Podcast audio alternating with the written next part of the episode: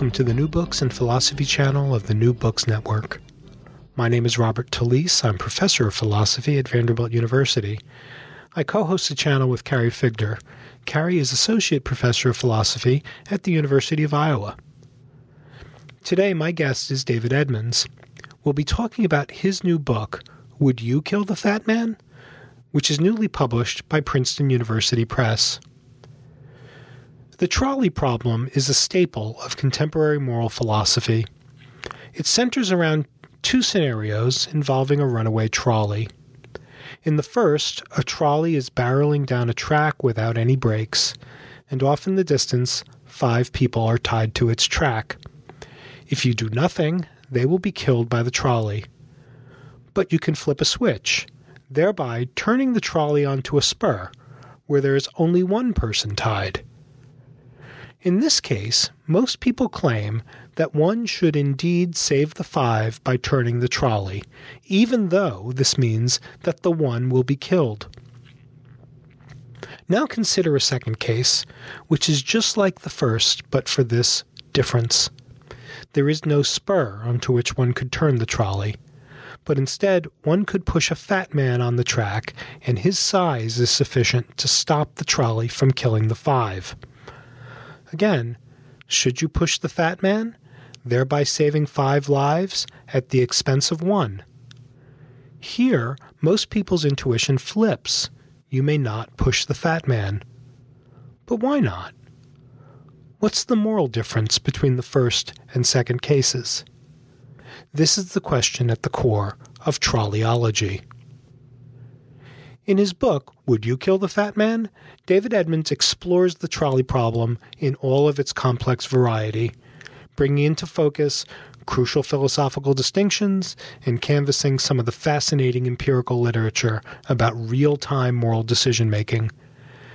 This book is a work of rigorous philosophy that is also widely accessible to a non professional audience. Let's turn now to the interview. Hello, Dave Edmonds. Hi, Bob. How you doing today? I'm doing very well, thank you. How are you? Oh, I'm doing fine. Thank you so much for joining us on New Books in Philosophy. Pleasure. Nice to be here. Well, today on New Books in Philosophy, my guest is Dave Edmonds. His new book is titled Would You Kill the Fat Man? It's just been published by Princeton University Press, and I suspect, as many listeners uh, will have uh, already discerned, uh, Dave is writing about the trolley problem, uh, which, again, as many of our listeners I'm sure already know, is a central issue in contemporary moral theory and is notoriously um, complex and complicated and by some accounts absurd, uh, but I think on all accounts kind of uh, fascinating. Um, it's a problem that can be stated very simply, and uh, very shortly I will uh, ask Dave to state it. Um, but uh, despite the fact that it can be stated so simply, um, it's a, it's attracted the attention of some of philosophy's greatest minds, uh, and thousands, hundreds of thousands, I don't know how many uh, thousands of pages have been devoted to it. Uh, in fact, in philosophy these days, we recognize trolleyology as a subfield within moral philosophy more broadly Um, maybe that term is a joke. We'll see. Um, in any case, there's a lot to discuss here about the ins and outs of the trolley problem. Uh, so we'll get to that shortly. But first, Dave, uh, why don't you tell us a little bit about yourself? Well, I guess I'm an unusual guest for you on your on your show um, because I'm not uh, a professional philosopher. At least uh, it's not my main job. So I studied philosophy at Oxford. I did uh, a degree called Politics, Philosophy, and Economics, which is quite a well known degree at Oxford. And then I did the BPhil postgraduate degree um, in uh, philosophy, which in the old days was enough for you to then go on to an academic career. But, but uh, in the last 20, 30 years, one's also needed to go on and get a PhD. And uh, I remember thinking when I was wondering whether to do the PhD, um, whether I should do the PhD, and thinking that um, uh, I'm really not Wittgenstein, and that that that that hit me that hit me quite hard. I thought uh, that if I wanted to do philosophy, I really ought to only do it if I was going to make a major contribution. And my fear uh, which I'm sure was uh, a, a, correct suspicion, was that I wasn't going to make a major contribution. Whereas if I went into another profession, it didn't matter if I wasn't the best at it. Um, so I moved into um, first into a think tank and then into journalism. Uh, and uh, joined the BBC, where I've spent most of my career making radio documentaries in hellholes in uh, uh, difficult different parts of the world.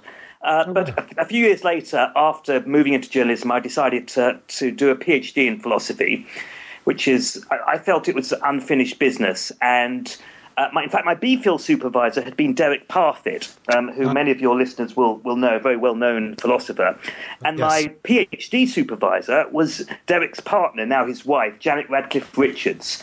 Um, right. So I did, I did a PhD at the Open University, which is um, a university in the UK where you can just study at night or study at weekends, and it's really designed for people who are who have uh, a full time job or a part time job, and so can't devote their whole time to study.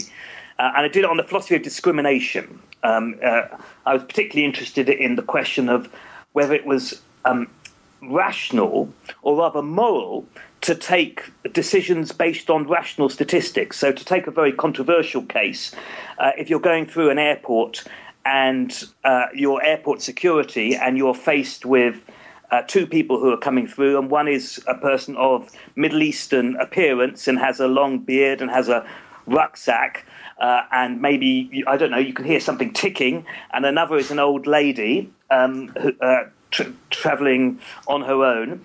Um, it would seem to be obvious that one is more uh, uh, risky uh, than another. I mean, statistically, that would seem to be the case. But is it moral to base your decision to stop and search? Let's say you can only stop and search one of them. Is it moral to, to stop and search one of them based on those kind of rational statistics? So that was what my PhD was on, and uh, I uh, then a few years later on started up a, a, a, website called Philosophy Bites with a with a friend Nigel Warburton, which is how we, uh, we got to know you, Bob, actually a few years ago. That's right. Uh, and I've made a few philosophy programs for the BBC.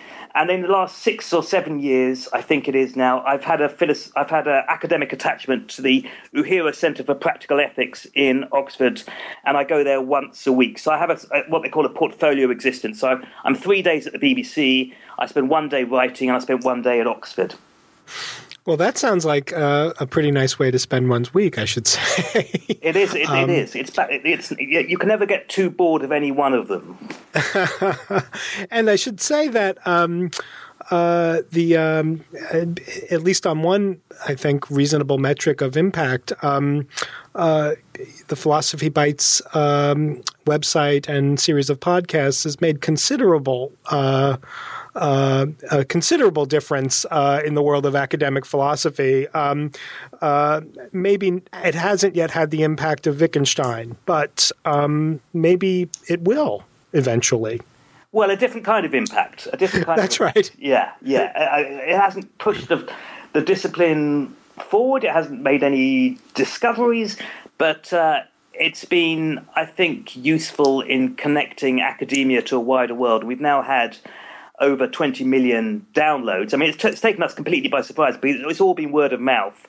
And we often tackle very tough esoteric topics, and uh, we're routinely getting, you know, 250, 300,000 downloads a month now, uh, which is very gratifying. Well, that's amazing. Um, let me pick up on that. And um, before we get to uh, talking about um, the actual content of the book, Would You Kill the Fat Man?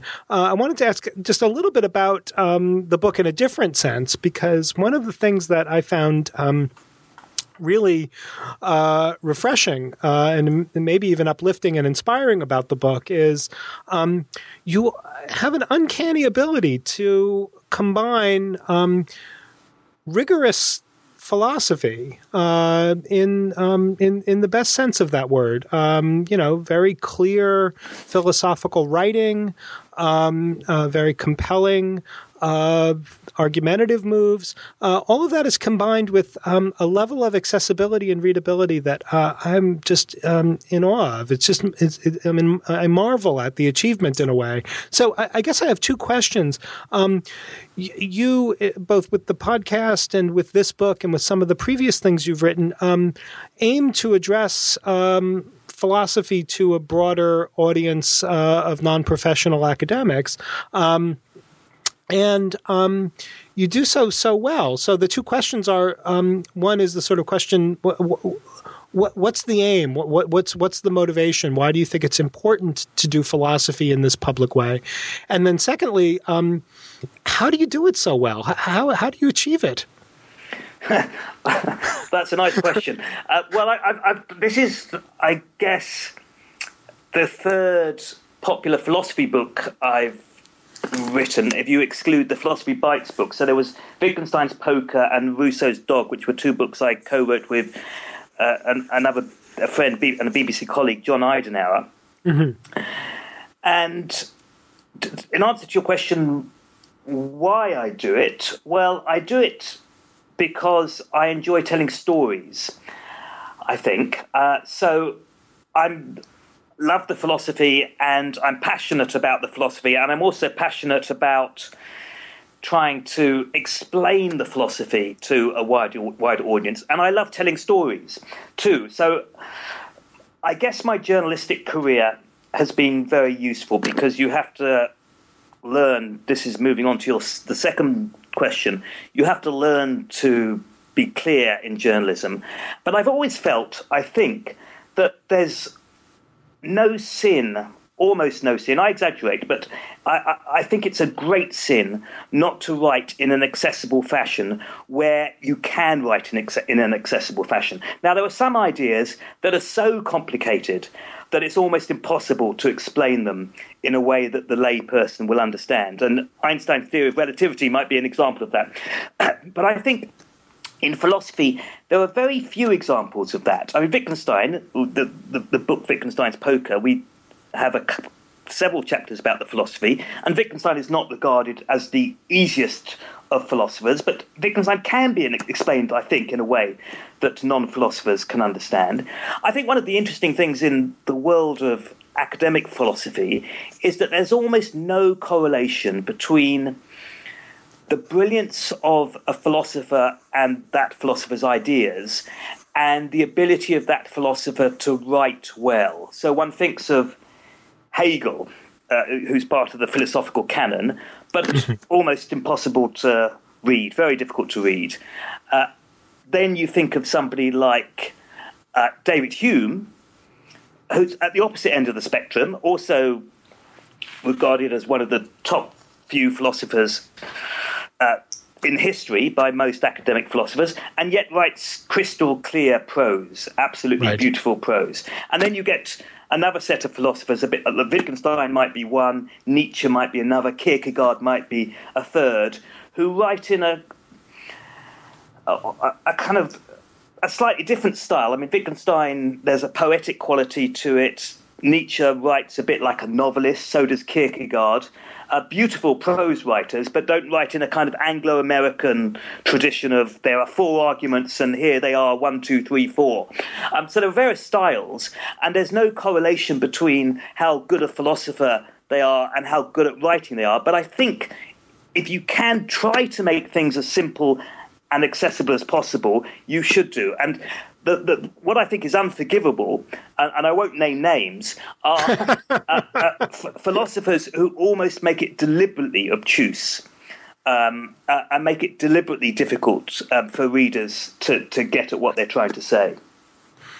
Right, right. I, I, I, I un- we won't name names. I understand uh, the phenomenon uh, that you that you mean, um, uh, which is too bad in all kinds of respects because um, uh, even some of the names that I won't name that I'm thinking of, you know, some of the ideas are really, really important, and um, uh, the, the, the the the trappings of the the the the, the form of the expression sort of um, make it harder for people to see their importance, yeah. uh, and something there is is is lost that's very significant. Yeah, um, yeah, yeah. Well, good. Let, let, let me pick up on uh, something you said that was uh, intriguing, which was this the storytelling um, uh, um, or the, your connection to storytelling.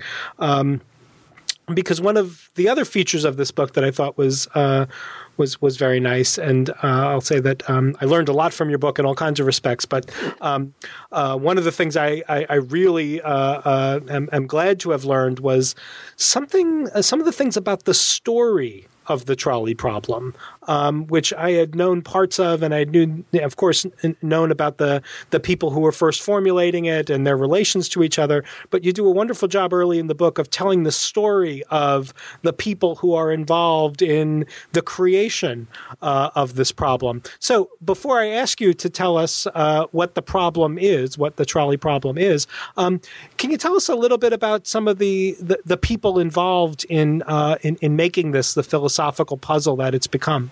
Yes, sure. I should start by saying that, that, there was something counterintuitive when I wrote that chapter. There's almost a whole chapter on the story of the trolley problem and its origins. I sent it to various people, to philosophers and non philosophers, and I expected all the philosophers to say, oh, that's completely irrelevant, get to the heart of the matter, get to the philosophy. And I expected all the non philosophers to say, oh, that's really interesting, we love that gossip and the, the sex and the, the relationships and all that. And it was completely the reverse, actually. The non philosophers said, uh, what's that got to do with the, the, the trolley problem? And it was the philosophers, I guess the, the people who'd heard about these characters who all said, oh, we want more about Elizabeth Anscombe, we want more about Iris Murdoch, we want more about Philippa Foot. So these are some of the characters who, who come up in the book. And it was Philippa Foot who comes up with the original trolley problem back in 1967. Uh, and she's an interesting woman. She was uh, an Oxford academic.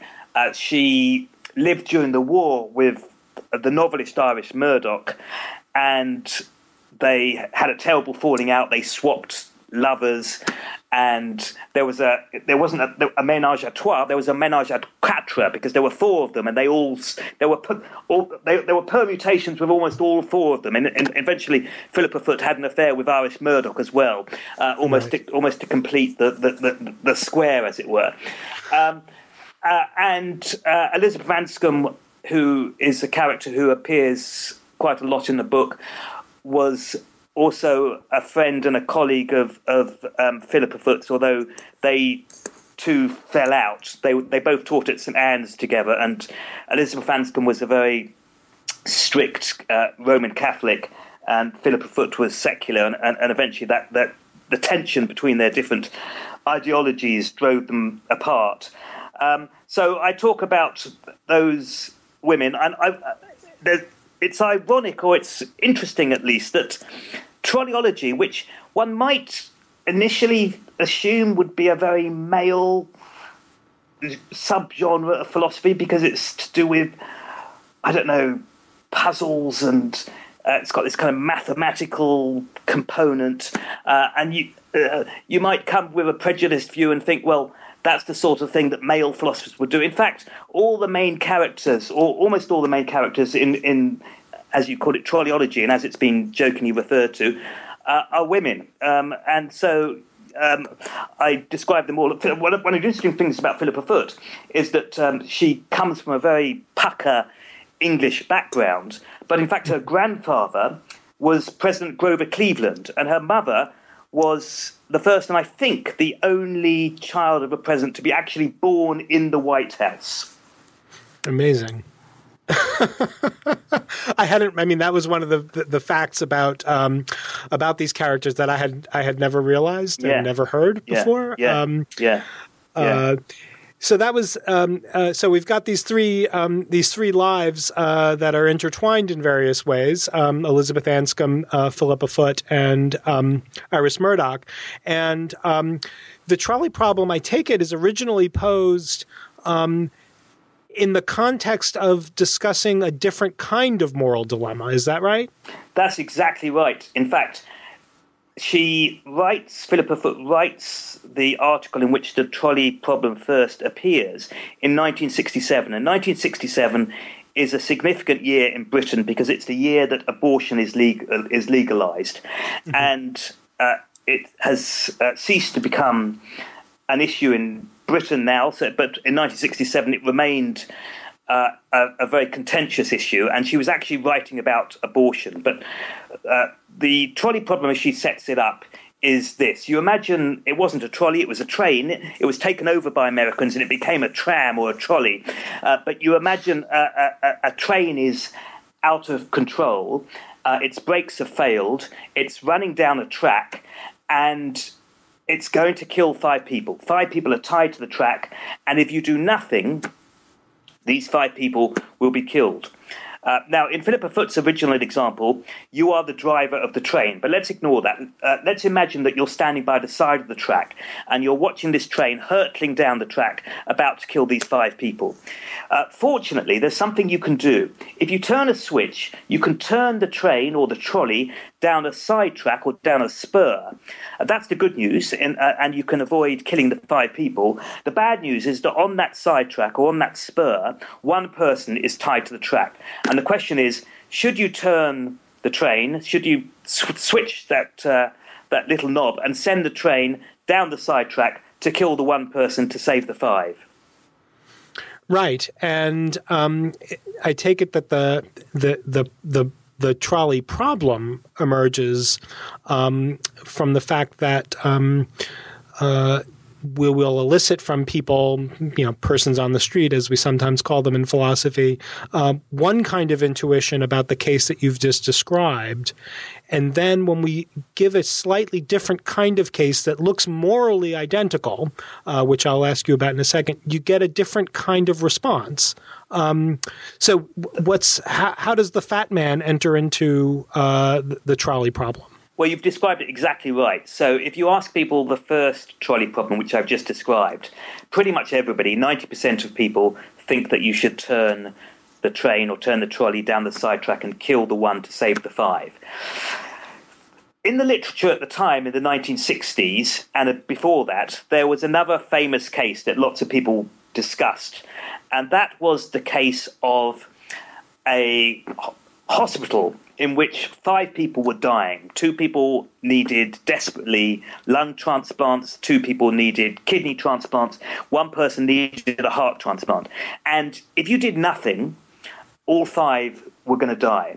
Uh, as it happened, one person, perfectly, almost healthy person, w- went into the hospital. He needed a minor operation, but after his minor operation, he'd be absolutely fine and he'd leave the hospital and he'd live a, a, normal, healthy life. He walks into the hospital, and you have the option. You could bash him over the head, uh, you could take out his lungs and his kidneys and his heart, and you could save these five people who otherwise would die. And philosophers, as most people on the street, uh, thought, well, that's obviously the wrong thing to do. Um, in the 1980s, an American philosopher called Judith Jarvis Thomson comes up with a parallel case with the trolleys. So she imagines this. She imagines that once again, the train is out of control, it's going down the track, it's going to kill five people who are tied to the track ahead of it. This time, you're not standing by the side of the track, you're on a footbridge overlooking the track. And you're next to a, a rather fat man. And what you could do is give the fat man a gentle shove, he's actually leaning over the footbridge, a gentle shove, he'll topple over, he'll splatter onto the track below, and his bulk will be such that it will stop the train uh, from killing the five people. And the question is, should you push the fat man? And well, I don't know what your reaction is, Bob. Would you would you push the fat man? Um, he, and I don't think so. well, so so so you're typical. You're typical. So I mentioned in the first case, 90% of people will turn the trolley to kill the one person on the side track. In the Fat Man case, 90% of people will, won't push the Fat Man. So the, the statistics are completely reversed. I should add at this point that he's has to be a fat man. Uh, many people say it, it, it's sort of politically incorrect to say well, uh, uh, uh, call somebody fat, but it's very important that he's fat because um, if he wasn't a fat man, the moral thing to do would be, of course, for you to jump over the footbridge yourself uh, right. and to stop the train. But the philosopher has so arranged it that that's no good because if you did that, the train would just hit you and go, carry on and, and, and hit the, and kill the five people because you're not big enough to stop the train. The only thing that will stop the train or the trolley is the fat man. In fact, in the contemporary literature, because people don't like talking about uh, fat, the fat people anymore, uh, often it's the, a case that the example is described as a person who's leaning over the footbridge and he's normal sized, but he's wearing uh, or carrying a heavy backpack, and there's no time to to take the backpack off and to put it on yourself and to jump over. All you can do is push the, the man over with the, with the backpack. Um, but in the original case, in Judith Jarvis Thomson's example, it's a fat man, and the question is, should you push the fat man? Right. So the philosophical problem then seems to be uh, the following: um, It looks as if the two cases, the the the the the, the, the case where you've got five trapped uh, on the track, and then there's a spur, and there's one uh, trapped, and you could turn the trolley. Uh, that case looks at least more like it should be morally identical. Uh, to the case where uh, you're on the, the, the, bridge overlooking the track. Uh, in both cases, it looks as if um, you are introducing some action uh, which um, saves the five uh, but kills one. Um, and so I guess the philosophical puzzle then is uh, how to account for the fact that people's intuitions change. That is, people seem to think it's okay to flip a switch. That means that the five will be saved and one person will die. But when it comes to I don't know, maybe putting your hands on another person or pushing somebody, their intuitions start to shift. They think, oh, no, we can't do that, even though morally it's hard to see what the difference is. Is that right? That's exactly right. So it looks like in both cases, you've got the choice between killing one and saving five. In the first case, we think it's okay to kill one to save five. In the second case, we think it's not okay to kill the one to save the five and this has been a bit like a 50 year uh, crime detective novel, philosophical detective novel, with philosophers trying to work out what the difference is. I want to pick up on something you've just said. You said sure. in the first case, what you're doing is turning a switch. And in the second case, what you're doing is actually physically pushing somebody. And the implication of what you said is that somehow that explains it that in the second case there's something people don't like getting up close and personal, whereas in the first case all they have to do is to flick the switch. Well, that's a very good supposition, and everything about trolleyology has been tested. So there's there's no theory that hasn't been tested uh, out there in the wider world. Everything's been tested, and that has been tested. And the way they tested that was they imagined another case, and this time the train is going along and it's going to kill five people. Once again, its brakes have failed.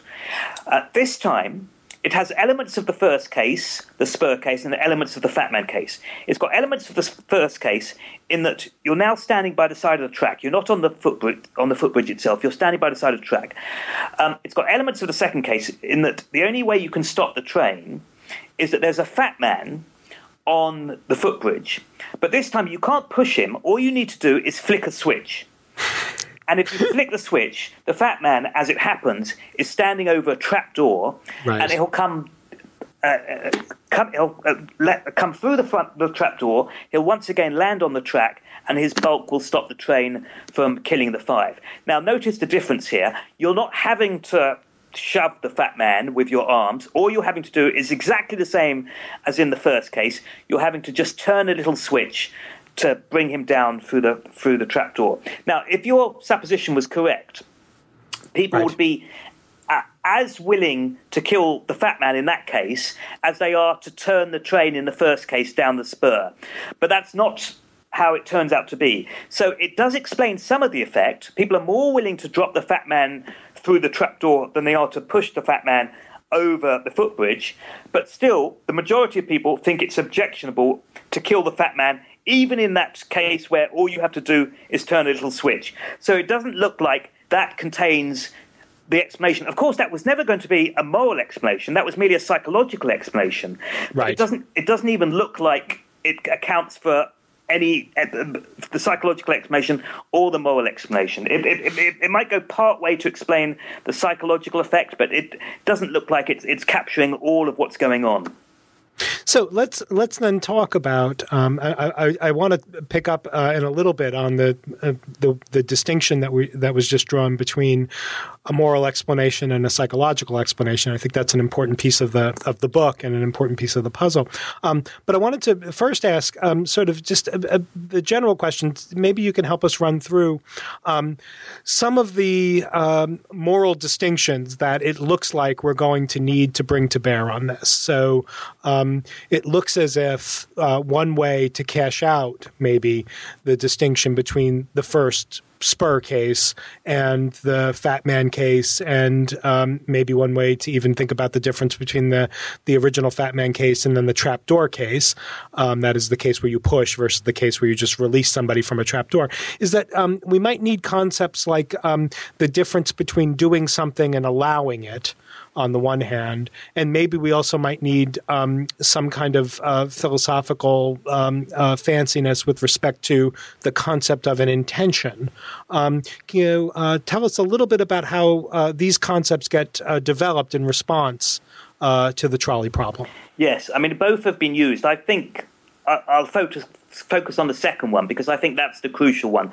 Sure. The, the difference between intending something and merely foreseeing it. Uh, and uh, if I can jump, as it were, to the last chapter, the bit of the of the crime novel where Hercule Poirot brings all the suspects into the dining room and says, uh, "Mister, it is you who is guilty." Um, I, I, think it actually intention is at the heart of this and can explain our intuitions here, and the difference between intending and foreseeing does capture and explain our uh, different uh, responses to the, the main two trolley cases. And this goes all the way back to Thomas Aquinas, actually, who comes up with the doctrine of double effect. Uh, and that is uh, the doctrine of double effect refers to uh, two effects there's a, an effect that you intend. Uh, and effect an effect that you merely foresee. So, to give you a practical example. And we've been talking in very abstract terms, and, and some listeners might be forgiven for thinking that uh, this is philosophers just playing, I don't know, philosophical chess or something like this. But it, it has actually has many practical implications uh, in medical ethics, for example, but also particularly in warfare. So in warfare, we often hear our leaders, we, we heard uh, President Bush would often make this distinction, Tony Blair would often make this distinction in the UK between uh, what they were doing uh, in the so-called war on terror and what their the enemy was doing as they saw it, and they would say, well, uh, let's suppose we want to attack a military installation in Iraq. Uh, we send a missile to attack it.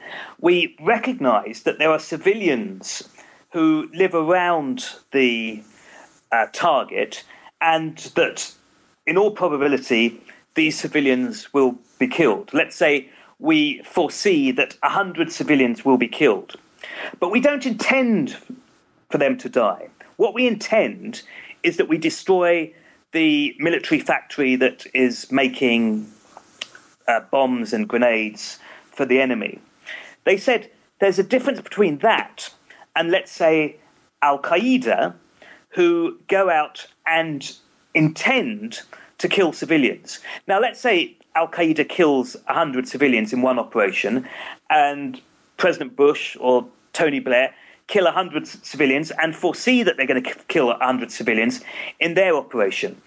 Uh, they want to say, and I think this is perfectly legitimate, that what they do is not as objectionable as what Al Qaeda does. So when Al Qaeda intends to kill civilians, that is worse than Tony Blair and George W. Bush uh, aiming to attack a military installation, intending to destroy it, foreseeing that civilians will nonetheless die.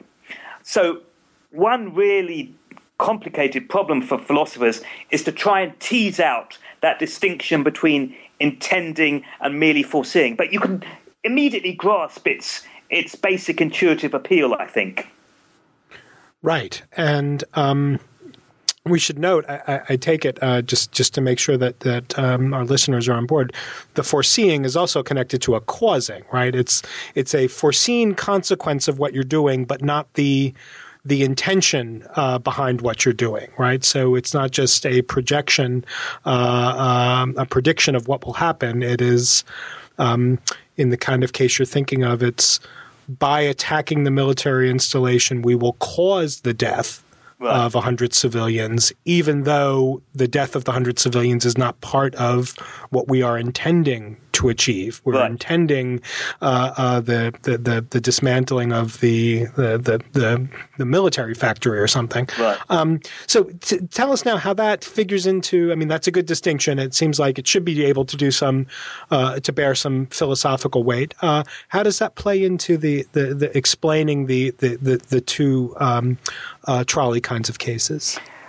Okay, uh, I'll explain. that. I mean, first I should say that it's not nearly as easy as it sounds to draw that d- distinction because uh, it's sometimes quite difficult to capture what your intention is. So there's another, for example, famous uh, case in the literature where uh, Philippa Foot talks about this, where there's a fat man. Once again, poor old fat man. They keep getting getting it in these in these philosophical scenarios. There's a fat man with his head through a hole in a cave, and there are five people behind the fat man, and the water is slowly rising. And these five people uh, are going to die uh, because the fat man is blocking their way out. They have a stick of dynamite, and what they could do is blow up the fat man and all escape through the cave and, and, and survive. Now, what do they intend to do when they blow up the fat man? Well, they intend to kill the fat man. But what what you could say is, no, no, no, no, we don't intend to kill the fat man. What we intend to do is just blow him up into a thousand different pieces. If he could then be stitched back together, we'd be delighted because uh, then he wouldn't have died and we'd all have escaped. So our intention is not to kill him; it's just to blow him up into a, th- a thousand different pieces so we can get through the hole. I mean, that, obviously that seems bogus, but it, it gives you an example of, of, of, how difficult it is to define what an intention actually is. But to go back to your question, how did this help with the trolley case? Well, I think it helps in the following way. Imagine that in the first case when you can turn the train to go down the spur. Imagine in the first case that the man on the spur. Uh, it's always a man. It could be. Uh, I don't know why it's always a man. It could be a, a woman on the on the spur is uh, able to extricate himself or herself magically uh, and uh, escape. So the train just goes gently down the spur and doesn't kill anybody. So how would you feel about that? Well, you'd feel delighted because you've turned the train away from the five and you haven't hit the one. So you haven't had to kill anybody. Now imagine that the fat man is pushed off the footbridge. And let's suppose he happens to be wearing a rubber suit and he bounces off the track and he runs away from the track. Now, how do you feel about that? Are you equally delighted? Well, you're not equally delighted because this time, because the fat man is no longer there, the train continues along its path and it kills the five people. So it looks like in the first case, the death of the one person on a spur is a means, a side effect of saving the five. But in the second case, in the Fat Man case, you need the death of the, of the Fat Man to save the five. You intend the Fat Man to die uh, to save the five. You could equally, to go back to the famous hospital example, when the one person comes in who's perfectly healthy and you need to bop him on the head and take his lungs and his kidneys and, a heart, and his heart to save the five people, you need that person's death. You need that person's organs to save the five. So it looks like in the one case you're using somebody as a means to an end, and the other case you're not. Right, and so is the now just fill in the the how does that explain the reluctance uh, to push the fat man, uh, uh, and the um, the the seeming uh, obviousness that you should uh, turn the trolley in the spur case? So I think it explains it because there is that psycho- that small psychological effect that you talked about at the beginning, but I think the philosophical point is that uh, we're reluctant to kill the fat man because we don't we recognise that it's morally objectionable to use the fat man's death as a means to save the five, whereas the person on the sidetrack is not being used as a means to save the five. We just happen to have to kill the person on the sidetrack uh, to save the five, but we don't intend the person on the sidetrack to die, whereas we intend uh, the fat man to die. And I think that's how uh, the philosophical problem is solved. One of the very interesting things about trolleyology is that I think that's the explanation. Other philosophers disagree. But we have these strong intuitions, and it takes a long time for us to unravel them, to deconstruct them. So we have these immediate gut reactions.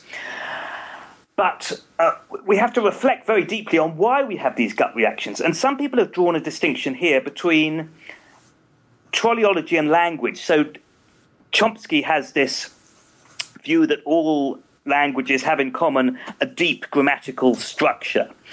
Uh, and some people say, well, the, trolley problem shows has two parallels with, with that. The first is that humans have some deep moral structure because if you ask these trolley problems of people anywhere in the world, if you ask it of the rich or the poor, the educated, the less educated, Americans or Indians, um, uh, uh, men or women, black or white, you get the same response. And it suggests that there's so perhaps some deep moral grammar that we all share in common. That's the first thing. The second parallel with language is that in language, we often follow these linguistic rules. So we might say, uh, the big blue elephant and not the blue big elephant. And, and if we're asked why we have put these adjectives in in that order, well, it takes us quite a long time to think about that, and then we realise, oh yes, we're following this particular rule. Well, it looks like morality might be a bit like that, and these trolley problems demonstrate that that we're following rules that we're sort of unaware of, and we have to think quite deeply to recognise the rules that we're actually following. Right. Um let me ask a, a, slightly different kind of question that is not addressed in the book, and I'm not even sure if this is addressed in um, the trolley literature, but um, I, I, was intrigued um, just as uh, we were talking about the the, the case, the, the, the sort of um, um, the Spur case where, um, lucky for us, uh, you know, we turn the we turn the trolley onto the spur, and then lucky for us, the the one man who was tied to the track there manages to escape. Yeah. Um, and so we save the five without having to sacrifice the one. Um, has there been much um, uh, written about? Um, that kind of case where the ex- where the escaped one, um, what kind of moral attitude should he have? Am I blameworthy, even though uh, uh, he managed to escape? Can well, ha- hang on. In the Spur case, if he escapes, there are no bad consequences, right? Because the train has just gone down the track. That's right. He's escaped, so nobody's. So he shouldn't feel any moral guilt at all. Obviously, uh, he's, well, he's saved his. Why, why, would he feel any? He saved his life, and nobody's no, died. No, no, no. He, and I don't think that he should feel any moral guilt. I think he should morally blame me for being willing to sacrifice him uh, for the five. Right, right. I've expressed a kind of um, uh, uh, a willingness to act in a way that would um, uh, perhaps objectionably say, um, uh, I can do something that will foreseeably cause your death for the sake of saving five other people. Um, and maybe he's not a utilitarian uh, about these things. And so I wonder if anybody said, well, if he does escape, he, he still has some kind of moral claim against the person who pulled the switch. Yes, that's a very interesting question. I not it might be the one area of trolleyology that hasn't been investigated. Somebody go write the paper. I mean, they, have looked at uh, all sorts of things. You know, you, you imagine that the person on the on the, the, one person is about to find a cure for, for cancer, or you imagine that the, the, the, five people are, are, war criminals. Or my, my favourite uh, a, a, bit of experimental ethics is they, they've done this, uh, the, the trolley problem, where they've asked people uh, whether they would push the fat man, but they've changed the identity of the fat man. And in, in the one case, they've given it a stereotypical white name, and they call it, I can't remember, Chester Ellsworth III or something. And in the other case, they've given the fat man a stereotypical black name, uh, Dwayne Jackson or something. I can't remember what the name was. And then they asked people, well, would you push the fat man? And they did find a, a minor effect. And the counterintuitive, counterintuitive, intriguing effect was that for liberals or for Democrats, uh, there was, um, uh, sorry, for conservatives, there was no effect at all. So they would be as likely or uh, uh as reluctant to push uh, the, the white name as the black name. But for uh, the, the, Democrats or the Liberals, they were more willing to push uh, the, the, the, person with the, uh, the, stereotypical white name than they were with the stereotypical black name. So that, that, that was an intriguing result. But to, to, go back to your example, I think it would be quite tough. I mean, it would be understandable, but not, nonetheless quite tough of the person on the sidetrack to blame the person who turned the train, given that almost everybody recognizes that it was the right thing to do.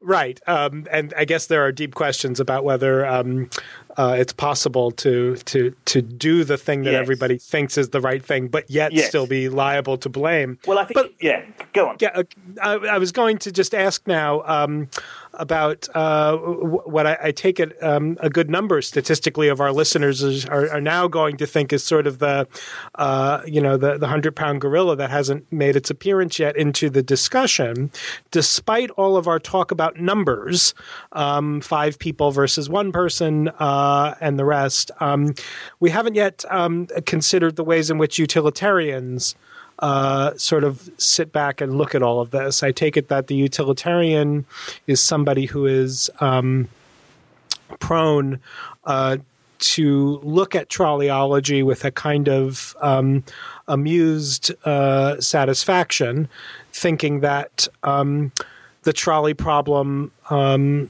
is a, a, symptom of a very deep defect in non consequentialist conceptions of morality. Um, could you tell us a little bit about uh, why utilitarian, uh, or maybe let me just ask the more general question: How does a utilitarian uh, view the trolley problem? Well, the utilitarian, in a way, doesn't engage with the trolley problem at all. If you're a utilitarian, you don't need to worry about any of these trolley cases because in each of these trolley cases, the choice is between taking one life and saving five. And so, if you're consequentialist, if all that matters are the consequences, then in each and every case, what you should do is take the one life uh, to save the five lives. So, in one sense, the utilitarian just kind of smirks when he or she looks at these trolley cases and thinks, well, you're getting yourself wrapped up in all these difficulties, and there's a simple, straightforward answer to, to all these problems. On the other hand, the uh, attack on the utilitarian is is to say, well, you're the one who's in trouble because most of us think that there is an obvious difference between these cases, and if you're claiming that your meta theory can't identify any obvious difference, well, that's a flaw in your meta theory. That's a flaw in utilitarianism. If you can't tease out any distinction between the fat man and the original Spur case, well, that's a problem for you. That's not a problem for us. Right, and let me just um, uh, sort of ask you to, to, to fill in that thought. So I, I take it that um, uh, one of the, the features of utilitarianism, um, in fact, one of the central features of utilitarianism, um, will lead the utilitarian to deny the kind of distinctions that uh, it seemed as if we wanted to rely on uh, to explain the moral difference between Spur and Fat Man, uh, which is um, the difference between intending and foreseeing. Right. Um, and it looks as if the utilitarian um, is going to say, uh, well, there's no difference that makes a moral difference there. Right. And I take it the utilitarian is also going to have to say things like, um, uh, there's no difference that's caused by uh, the difference between turning a switch and laying hands on another person. Uh, there would be no difference between um, pushing the one person over the bridge if that person were um, a very heavy set relative of yours rather than a heavy set stranger. Um, and that sort of distance and relation uh, and the sort of internal processes with respect to intention, none of these things will matter for the utilitarian. Is that well, right? That's correct. They, they may have a sophisticated view about why we should draw these distinctions. So it might be the case that it's not sensible to, to grapple with people over footbridges because they can fight back or whatever. So it might be sensible that we don't have a intuition to push people off footbridges. But ultimately, no moral distinction can be drawn. And when President Bush or Prime Minister Tony Blair say there's a moral distinction between what we do and what Al Qaeda do, the Yusuf would say you're just kidding yourself. If you know that 100 civilians are going to die, your action is morally indistinct from the Al Qaeda action, which is uh, aimed deliberately at killing 100 people. Right, right. Um, so let's pick up then on on, on some of what was uh, what we were just talking about, uh, especially when you're um, talking about uh, the utilitarian um, having to, as it were, uh, either explain away or deny the moral significance of our gut reactions to some of these cases. Uh, as you say, you know, all of us. Um, I mean, you've got to get pretty far along in philosophy and uh, and have get pretty far along in utilitarianism before you stop feeling the difference between the fat man and the spur case. Um, but I take it that some of the uh, trolley problem uh, issues um, with respect to our gut feelings or with respect to the psychological features of these cases uh, have actually been investigated. So let me ask you you first to sort of draw the distinction uh, that we mentioned um, a little bit earlier between a psychological and a moral explanation, and then tell us a little bit about the experimental philosophy and some of the moral psychology stuff that's gone into talking about. Um, our sort of uh, emotive and psychological reactions to these kinds of cases. Right. So Peter Singer has a famous case where he imagines you're going past a pond and uh, there's somebody drowning in your in the pond, and uh, you could save that person, but uh, if you did that, you'd get your shoes. Uh, you'd ruin your shoes, and your shoes cost 150 quid. And you think, I'm not going to ruin my shoes. I'll let that person die. And we'd all think that was outrageous. And Peter Singer uh, uh, imagines a similar case where you could actually spend 150 pounds and save somebody's life on the other side of the world. And basically, he wants to draw. Uh, uh, well, he doesn't want to draw a distinction. He wants to say that that basically the life very close to you is as valuable as the life very far away. But there might be very uh, powerful uh, explanations for why we take more seriously the life that is right next to us. There would be very good evolutionary explanations for why uh, we care more deeply about the people in front of us than we do about uh, the people we can't see on the other side of the valley. So that would be a psychological explanation for why we might care more about the, the, the, person who's drowning in front of us than we do about the person on the other side of the world. But it's not the moral explanation. It's not good enough to say, well, in that case, we, we're okay to care more about the, the person who's dying just in front of us. We're just giving a psychological explanation. And Peter Singer wants to overcome that and say, yes, but what's the morality? What's the philosophy behind this? Can we justify? Uh, can we justify this difference in feeling that we have? Uh, so there's been a lot of uh, research in trolleyology about why we have these different reactions, but that doesn't necessarily uh, answer. Well, it certainly doesn't answer the philosophical question about what our reaction should be, what we should do. So the, the psychology explains why we believe what we believe, but it doesn't reach the, the deeper question, which is the normative question what should we do? There's a, a great deal of neuroscience that uh, uh, has been done now on these trolley problems. Josh Greene is a key figure uh, from Harvard, and uh, he uh, the claim that is made is that uh, in the first case, the spur case, the bit of the brain that is being exercised when we decide to turn the train down the spur is the, the, the cognitive, the reflective part of the brain, whereas the bit of the brain that is uh, doing all the work when we're reluctant to push the fat man is the emotional part of the brain. Now, I think a really interesting question in philosophy, and a really tough question in philosophy, and I don't have the answer to this, is what we do with those um, empirical facts, with that description of what is happening in the brain. Now, Peter Singer, I think, wants to say, well, um, if if the um, emotional part of the brain is what's doing the work in the the fat man case, that just shows that we're being squeamish. We're just being squeamish about pushing the fat man. We ought to overcome our squeamishness, and and uh, we ought to um, uh, behave in the way that the cognitive part of our brain is, is, is, telling us to behave. Whereas another way of thinking about it is that um, the emotional part of the brain, the emotions, are what kind of makes us human, and people who don't have that aspect to, to their makeup are not uh, fully human, or that they're not kind of uh, uh, a paradigm, uh, a kind of human being. Uh, and um, uh, we should listen to our emotions. It's interesting that psychopaths are more likely to push the fat man than non psychopaths. So the, there are two conclusions we could draw. We could say, well, psychopaths are getting it right.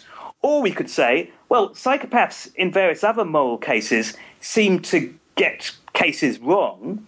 So perhaps that provides very weak evidence that they're wrong about the fat man. If they're more willing to push the fat man, perhaps, perhaps the fact that psychopaths are more willing to push the fat man provides very weak evidence that pushing the fat man is the wrong thing to do.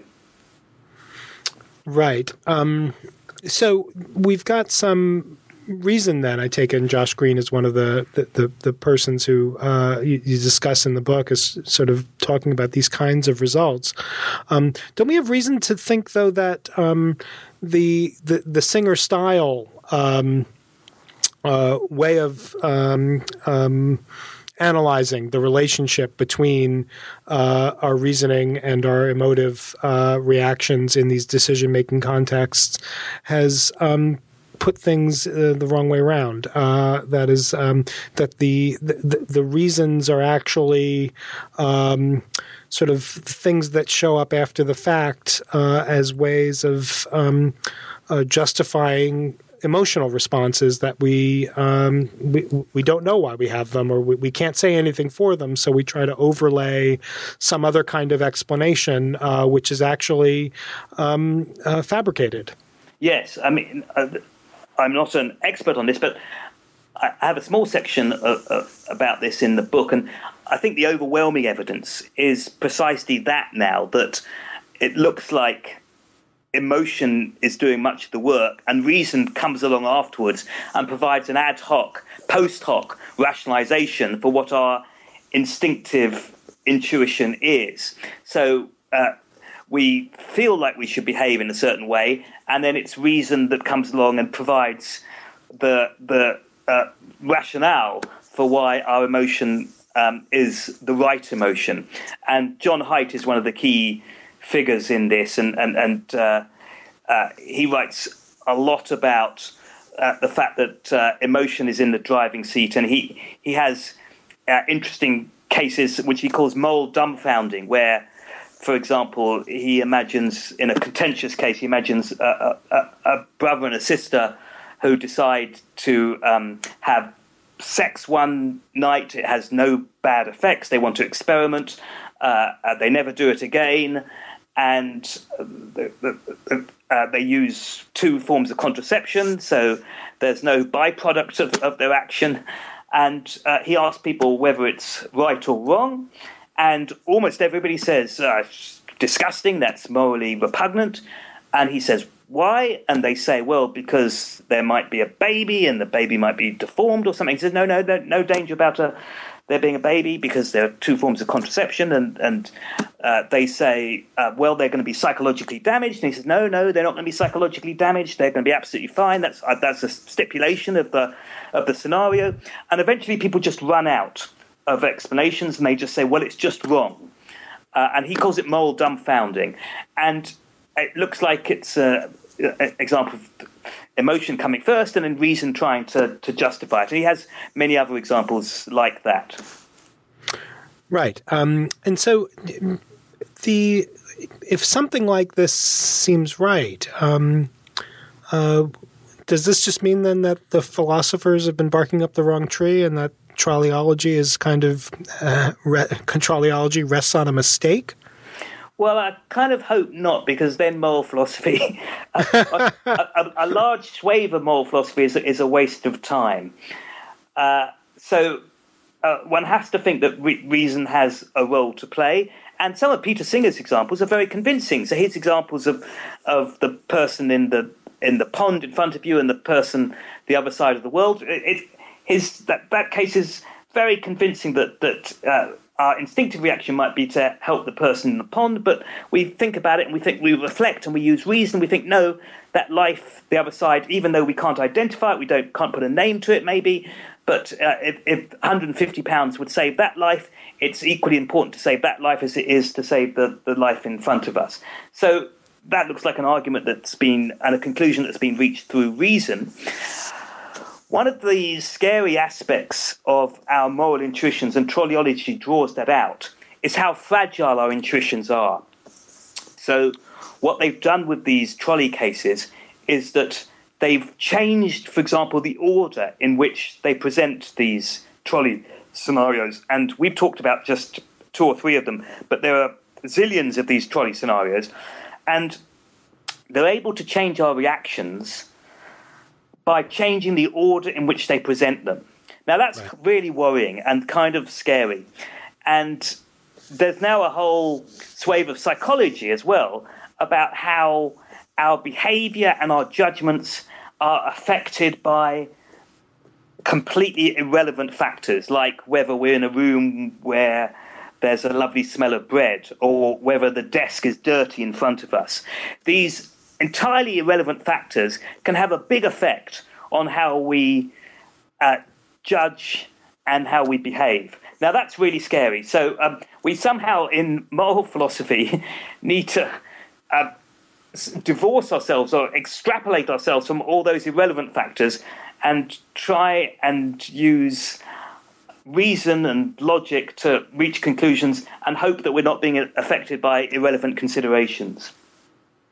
Right, and it certainly seems to us that we're not. I mean, this is the, I guess, part of the scariness is not only are our intuitions um, in these cases, it seems easily um, moved about and manipulated by what look like um, irrelevant factors like uh, you know the sticky substance on the desk that we're sitting at.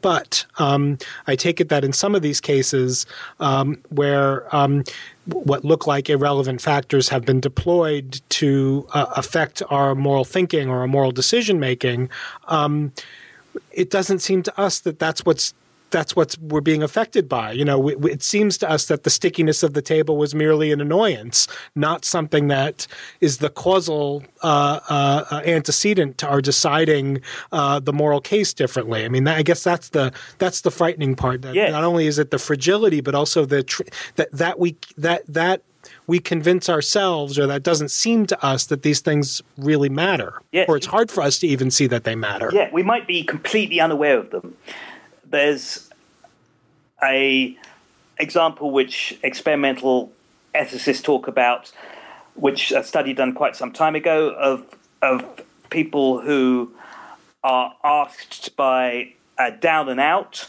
by a, a, a, a tramp to give money, uh, and whether or not they do, uh, they just these are people who come out of a telephone kiosk. This was done uh, you can tell quite a long time ago. Before, uh, obviously, these days nobody goes into telephone kiosks because everybody has cell phones. But right. um, whether they gave money was affected to an enormous degree by whether they found by chance a dime uh, in the little kind of box at the bottom of the telephone that somebody had, you know, supposedly kind of left. So a tiny sum of money that was going to make no difference to anybody's life, nonetheless seemed to have a big impact on whether they were generous uh, to uh, the, the person in need just outside the telephone kiosk. Now, if you'd ask people, well, why were you so generous or why were you so mean?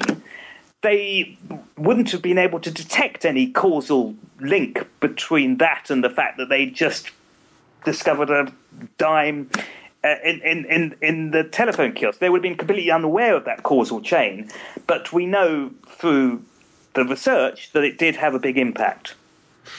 Well, that's amazing. Um, so uh, you've been very generous with your time uh, talking about generosity. Um, so let me ask just as a final question. Um, you know, uh, in the very last paragraph of the book, um, uh, and throughout the book, there are, are moments where you um, uh, are, are, clearly inserting, you know, you're in your own voice, you know, making a, a, pronouncement and breaking off from the story that you're telling to actually uh, uh, uh, uh make an assertion of your own view. But this comes through most, in a way, strikingly at the very end of the book, where you just say, uh, you would not push the fat man, no matter even going through all of the, the the history of the problem, the different permutations of the trolley scenarios, and uh, the kind of psychological data uh, that we um, uh, were just talking about. Um, you wouldn't push the tro- uh, wouldn't push the fat man. Um, over the bridge to stop the trolley. Um, can you just tell us a little bit about whether is that just a doctrine of double effect kind of uh, conviction on your part, or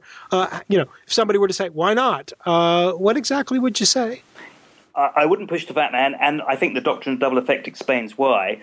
The doctrine of double effect, we don't have time to go into this, has been right. dismissed as an explanation uh, because there's a trolley case, which I again I don't have time to go into, where it looks like the do- doctrine of double effect can't do the work. Um, mm-hmm. But I, I, I think that the doctrine of double effect actually does explain our intuitions in the trolley cases, and I think it has powerful intuitive appeal. I think this distinction between intending and merely foreseeing has powerful intuitive appeal. I think it is simple and straightforward when you're looking for a, a, principle um, to um, explain one's intuitions and to justify one's in, intuitions, which is not quite the same thing. But if you're looking for principle, simplicity, I think, is uh, uh, a, a, great virtue, and I think it, it, it, it explains our uh, intuitions very s- simply. I think it has broad success, so I think it explains our intuitions in almost all the trolley cases, and um, the, the theory itself, I think, um, is is easy to explain and to understand and makes and makes perfect sense. So I think on several grounds, the doctrine of double effect is the right way to go, and that's why I wouldn't push the fat man. well, Dave, that's uh, that's a great answer, uh, and um, I wanted to thank you very much uh, for joining me today on New Books in Philosophy to talk about your new book. Would you kill the fat man? Um, thank you so much. Thanks, Bob. Really enjoyed it. Thanks for having me. Yes, take care now. You've been listening to my interview with David Edmonds. We were talking about his new book, Would You Kill the Fat Man? recently published by Princeton University Press. I'm Robert Talisse, your host. This is New Books in Philosophy. Thank you for listening.